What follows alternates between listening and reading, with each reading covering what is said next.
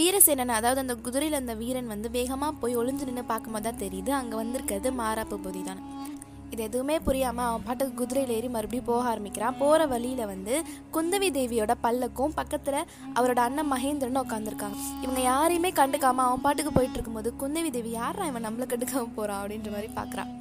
கொஞ்ச நேரத்துக்கு குந்தவி தேவி போய் பார்க்கும்போது இந்த குதிரை வீரம் போய் ராஜா எப்பயோ உட்காந்துட்டு இருக்க அரண்மனை சீட்டில் போய் உட்காந்துருக்கான் இவளுக்கு பயங்கரமான ஷாக்கு இவனோட அப்பா நம்மளை கண்டுக்காம போயிருந்தா இப்போ நம்மளோட அப்பாவோட சீட்லேயே உட்காந்துருக்கா அப்படி சொல்லிட்டு யார் நீங்கள் எதுக்கு இங்கே உட்காந்துருக்கீங்க அப்படின்னு கேட்குறா இந்த மாதிரி நான் வந்து ஒரு ஒற்றன். என்னை நம்பி ஒரு வேலை கொடுத்துருக்காங்க. அதை நான் பண்ணணும். அப்படின்னு குந்தவி வேகமாக போய் கட்டி பிடிச்சிக்கிறான் என்ன ஹீரோயின் எவ்வளோ கேவலமாக பண்ணுறா அப்படின்னு யோசிச்சிடாதீங்க. அது வந்து நம்மளோட நரசிம்ம சக்கரவர்த்தி. அவர் எதுக்காக இந்த மாதிரி வேஷம் போட்டு சுற்றிட்டு இருக்காருன்னா நான் முன்னாடியே சொன்னல இந்த கபாலிக்கர் சத்கர் கேங்லாம் அவங்கெல்லாம் வந்து இந்த ஒரு வருஷ காலமாக ரொம்ப அட்டூழியம் பண்ணிட்டு இருக்கிறதாகவும் அவங்கள வந்து எப்படியாவது கண்டுபிடிக்கணும் அப்படின்றதுக்காக ஒரு வருஷம் அந்த ராஜ்யத்தை வந்து பையன் மகேந்திரன் கிட்ட கொடுத்துட்டு இவர் வந்து மாறு வேஷத்தில் இந்த மாதிரி நைட்டு நைட்டு எங்கேயாவது போய் சுற்றி ஏதாவது நடக்குதா அப்படின்னு வேவு பார்த்துட்டு இருக்காரு. ஸோ யதார்த்தமாக பார்க்கும்போது தான் நம்மளோட விக்ரமனை அவர் காப்பாற்றுறாரு இதெல்லாம் ஒன்று விடாமல் சொல்லிட்டு இருக்கும்போது ரத்ன வியாபாரி பற்றி சொல்கிறாங்க ரத்ன வியாபாரி என்னோட குந்தவிக்குள்ள ஒரு சின்ன சந்தோஷம். ரத்ன வியாபாரியா அவர் தான் நீங்கள் காப்பாற்றுனீங்களா ஆமாம் அவர் ஏன் இப்படிலாம் தொலைஞ்சு போகிறாரு அந்த மாதிரி எல்லாத்துக்கும் ஒரு வகையில் நீயும் தான் காரணம். நீ ஏன் உன் பேரை சொல்லாமல் மாதவின்னு உன் தோழி பேரை சொன்ன? அவன் அதுக்கு பயந்து தான் போயிருக்கான். நடுவில் இந்த மாதிரி ஆகி நான் தான் அவனை காப்பாற்றினேன் அவனுக்கு ஆனால் அவனை பார்க்க ரத்ன வியாபாரி மாதிரியே தெரியல. கையில் வாள்லாம் வச்சுருக்காமா? ஏதோ ராஜா மாதிரி இருப்பா போல அப்படின்னு சொல்கிறான் சரி அவன் ஏன்ப்பா அந்த நேரத்தில் போனோன்னா அவங்க அம்மா யாரோ ஒரே ஊரில் இருக்காங்களாம். அவங்கள பார்க்க போயிருக்கான். நான் தான் என்னோட குதிரையை கொடுத்து அனுப்பிச்சிருக்கேன் அப்படின்னு சொல்கிறான் அவங்க அம்மா ஒரே ஊரில் இருக்காங்க. இவன் கிட்ட வாள் இருக்குது கண்டிப்பாக இது விக்ரமனாக இருக்க முடியும் அப்படின்ற ஒரு சான்ஸ் குழப்பத்துலேருந்து கொஞ்சம் ஜஸ்டிஃபிகேஷன் வரைக்கும் அவன் மூளை வந்துடுது ஓகே நிஜமாவே இவனாக தான் இருக்கும் அப்படின்னு நினச்சிட்டு அப்பா அண்ணாவும் நானும் ஒரே ஒருக்கு போயிட்டு வரவா? அண்ணா இது வரைக்கும் ஒரு தடவை கூட ஒரே ஒரு பார்த்ததே இல்லை. நானும் மறுபடியும் பார்த்துருந்த மாதிரி இருக்கும் அப்படின்னு நைஸாக பக்கத்தில் விட்டு விடுறா. சரி போயிட்டு வா இதில் என்ன இருக்குது அப்படின்னு அவங்க அப்பாவும் பெர்மிஷன் கொடுத்துடுறாரு. இந்த சைடு நம்மளோட ஹீரோ குதிரையை எடுத்து கிளம்புனாரு. அவர் என்ன ஆனாரு? கொஞ்சம் தூரத்துக்கு போக போக பயங்கரமாக மழை பெய்ய ஆரம்பிக்குது. ஒரு ஆறு மாதிரி வருது. சரி இந்த ஆற்றுல நீந்தி எப்படியாவது போயிடலாம் அப்படின்னு இறங்கும் போது வெள்ளம் மாதிரி வர ஆரம்பிக்குது. திரும்பி நின்று வெயிட் பண்ணி போகிறதுக்குலாம் டைம் இல்லை வெள்ளத்தில் இறங்கிடுவோம் அப்படின்னு சொல்லிட்டு குதிரையோட இறங்குறான். ஆனால் இறங்கி கொஞ்ச நேரத்துக்கெல்லாம் வெள்ளம் அதிகமானதுனால குதிரை நீந்துற அளவுக்கு வந்துடுது.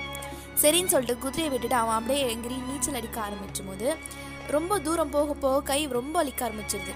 சரின்னு திரும்பி பார்க்கும்போது குதிரை ரொம்ப கஷ்டப்பட்டு தத்தளிக்கிறத பார்க்குறான். ஐயோ கடவுளை இந்த குதிரையாவது காப்பாற்றிடணும் இதுவாவது கடைசியாக உயிரோடு இருக்கும் நம்மளை நம்பி ஒரு உயிரை அனுப்பியிருக்காங்க இது எப்படியாவது ஊருக்கு போயிட்டா ரொம்ப நல்லது அந்த மாதிரி யோசிக்கிறான். ஏன்னா அவனுக்கு உயிர் பொழைச்சிருவோன்ற நம்பிக்கை வந்து ரொம்ப கம்மியாயிடுச்சு. அவனும் தூரமாக இருக்குது நம்ம உயிரோட இருக்க மாட்டோம் அட்லீஸ்ட் குதிரையாவது உயிரோட இருக்கணும் அந்த மாதிரி ஒரு யோசிச்சுட்டு இருக்கும்போது கொஞ்சம் கொஞ்சமாக மயங்க ஆரம்பிக்கிறான். இருள் சூழ்ந்து கையெல்லாம் அப்படியே அசைவிட்டு அப்படியே கீழே விழுந்துடுறான்.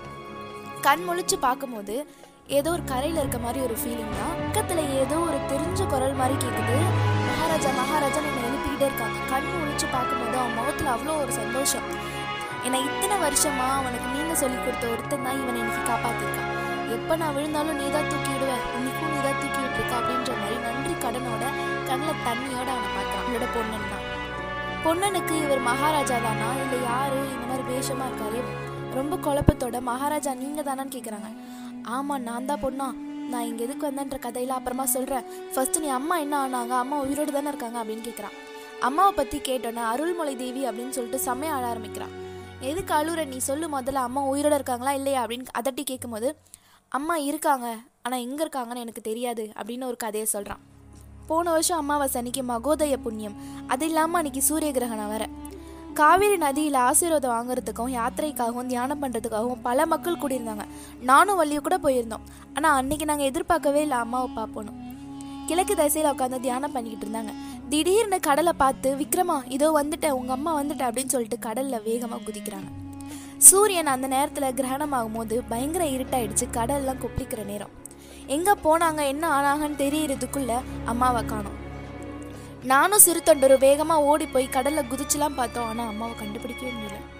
அப்புறம் எப்படி அம்மா உயிரோட இருக்காங்கன்னு சொன்னேன். என் ஆறுதலுக்காக சொன்னியா?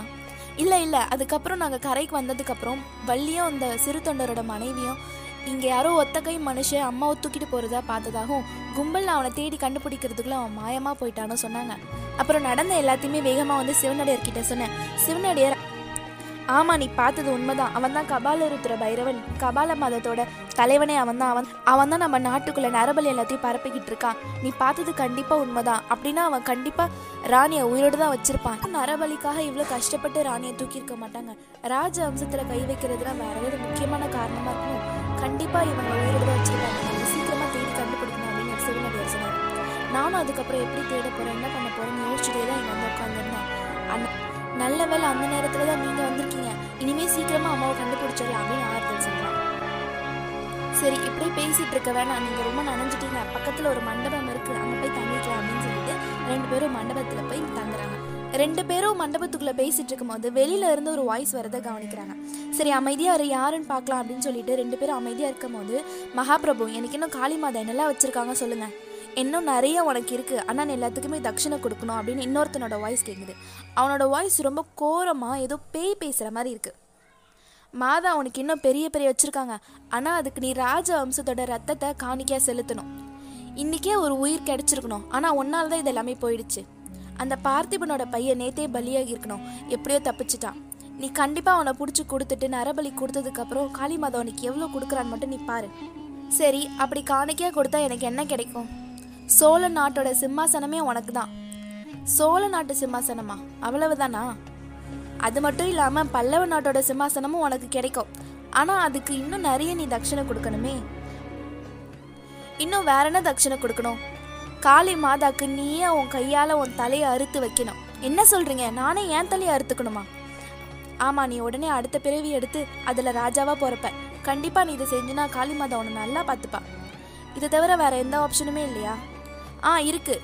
இந்த ருத்ராஜம் இந்த ருத்ராஜம் போட்டுக்கிட்டு சிவனடியார்னு ஒருத்தவங்க சொல்லிட்டு இருக்காருல அவரோட ரத்தம் வேணும். அந்த ரத்தம் கொடுத்தீங்கன்னா இந்த ஜென்மத்திலேயே நீ ராஜாவாயிடுவ. ஓ சரி. ஆமா எல்லாரும் ஏன் அவரை கேக்குறீங்க? இங்க கிட்ட வா. உனக்கு அவரை பத்தி யாருன்னு நான் சொல்றேன் அப்படின்னு காதோரமா ஏதோ ஒன்று சொல்றான்.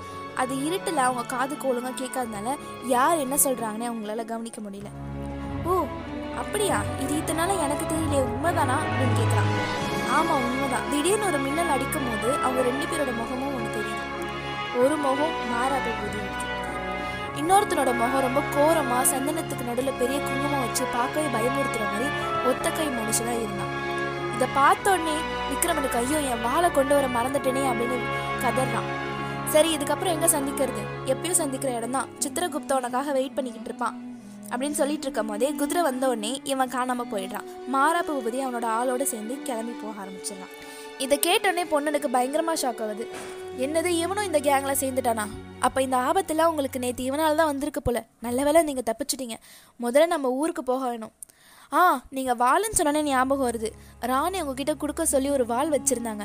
நான் சின்ன குழந்தையா இருக்கும் போது எங்கள் அப்பா அதை கூப்பிச்சுக்கா தெரியும் பொண்ணா? நான் சின்ன குழந்தையா இருக்கும்போது எங்க அப்பா அதை கூப்பிட்டு காமிச்சாரு. நேத்து பார்த்த மாதிரி இருக்கு.